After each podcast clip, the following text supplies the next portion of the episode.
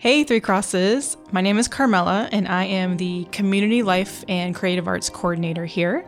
And today I have the honor and privilege of talking to you about the physical body and the fact that you are embodied.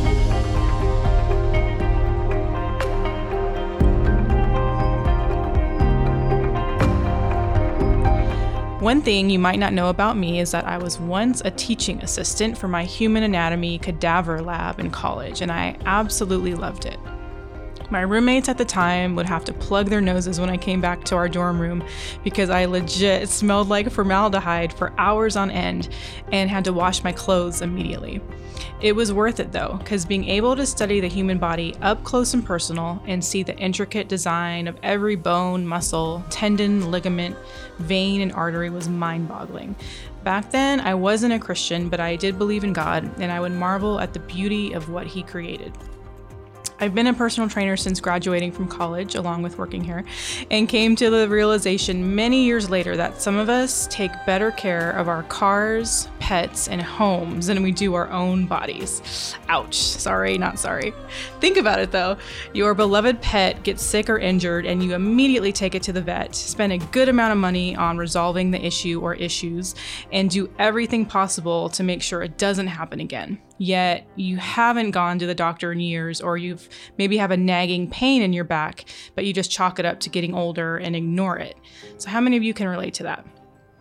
As we dive into the topic of being embodied, I want you to ask yourself these questions. Number one, do you realize how uniquely and intricately designed you are? Number two, are you worshiping God through the way in which you take care of your body? Let's start with the first question do you realize how uniquely and intricately designed you are? When God created this world, He made everything perfect and beautiful, including our bodies. It was sin that put a damper on things. In the book Breaking Free from Body Shame, Jess Connolly says, quote, "The truest thing about you is that you are made and loved by God, and the truest thing about God is that he cannot make bad things." End quote. No matter what the size of your body is, what injuries or ailments your body has endured, your body was created with intention, beauty, and goodness, all from God. For you created my inmost being. You knit me together in my mother's womb. I praise you because I am fearfully and wonderfully made. Your works are wonderful. I know that full well. That was Psalm 139, verses 13 and 14. I want you to think about that.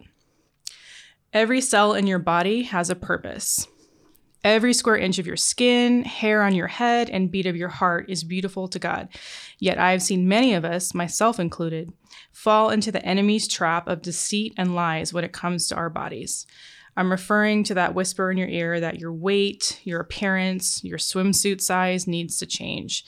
That lie on repeat in your mind that you are not beautiful and your body needs to be worked on, like a project with a deadline.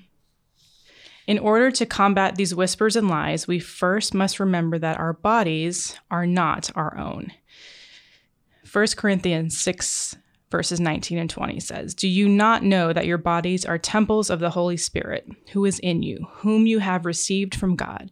You are not your own, you were bought at a price. Therefore, honor God with your bodies.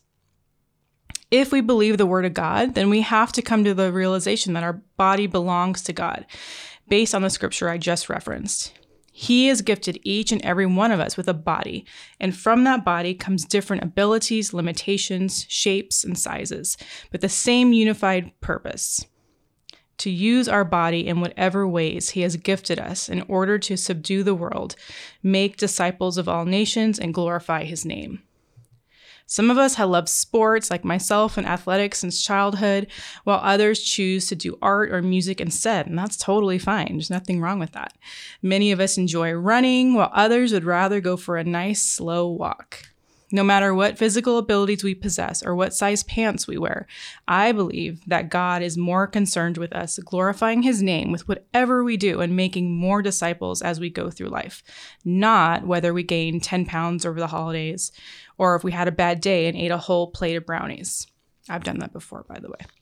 However, that doesn't mean we get a free pass to eat whatever we want, whenever we want, and not expect that our jeans won't be a bit tighter down the road. Which brings me to my second question Are you worshiping God through the way in which you take care of your body? There is a fine line between having respect for and gratitude towards the body you've been given, using that body for the sake of the kingdom, and also showing your worship to God by taking care of that body He's given you. Remember, we are image bearers of God and therefore are instructed to carry ourselves as representatives for His kingdom. Genesis 1:27 says, "So God created mankind in his own image. In the image of God he created them, male and female he created them." And in the article uh, called "What Does Image of God Mean?" Peter Enns writes this. Quote, Many scholars draw a parallel between the image of God in Genesis and images of kings in the ancient world. Rulers could not be everywhere at once, and travel was slow so they would erect monuments or statues of themselves throughout their kingdoms. These images let everyone know that the king's rule extended wherever his image was found. Another kind of image in the ancient world is an idol, a physical object that represented the god in the temple. Idols were not considered gods themselves. They were statues that let you know the god was in some mysterious sense present. Statues of kings and of gods help us understand what it means for humans to be made in God's image. Humans are placed in God's kingdom as his representatives. End quote. We represent Christ in everything we say and do. And when it comes to our physical body, shouldn't we also represent the kingdom of God by prioritizing movement and exercise, proper nutrition, spending time in nature, and just wholly taking care of our temple? This is the area of the podcast where I feel like I have to be a little bit careful as to not offend anyone or make anyone feel bad, because I do know that there are people listening to this that might be dealing with an illness or pain that prevents them from exercising regularly or eating healthier foods may, might feel like a financial burden because healthier food typically costs more than convenience food. But what I do want to get across here is that we still can be image bearers of God with our physical bodies, even when we might not be where we want to be health wise. So let me give you some examples. Are you unable to walk far due to constant knee pain? Instead, can you sit in a chair outside so that you can get some vitamin D from the sun and also do some light stretching, some Tai Chi, or mo- mobility exercises to help you alleviate some of the pain? Are you finding yourself eating fast food three to four days per week because it's cheaper and simply more convenient than cooking for yourself and going grocery shopping? So, there are countless free blogs and social media accounts that will instruct you on how to eat healthier on a budget, learn how to meal prep so you don't have to cook every day, and how to incorporate better habits into your nutritional plan. You literally have access to so much free information on the internet. Are you unable to get to a gym regularly or find the time to exercise during the week? How about focus on getting some steps in throughout your day, whether it be lunchtime or on a break from work? Park further away if you're able, or take the stairs instead of the elevator. More consistent movement always trumps a sporadic exercise routine, in my opinion. After reflecting upon what has been discussed so far, it's given me such a different perspective on the physical body and how we are called to be image bearers of God in a world that is increasingly focused on appearance, self love, and quick fixes. We've been given the gift of a temple, and we're called to take care of it. Remember, who does it belong to? It belongs to God, and He expects us to treat it with respect and honor.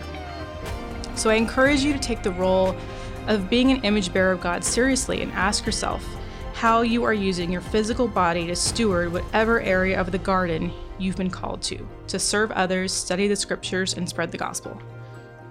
How are we able to serve in our community if we're constantly lacking energy because we aren't fueling our bodies properly? How can we regularly attend Sunday church services and hear from the Word of God if we stay up late partying every Saturday night? What if you're the only Christian at your workplace, but you keep taking sick days because you simply don't take care of your body like you know you should be? You are dimming the light inside of you every time you're at home under the weather. We miss prime opportunities to excel at what we do as Christians and confirm our gospel testimony to those who need it when we forget that as image bearers of God, we are embodied.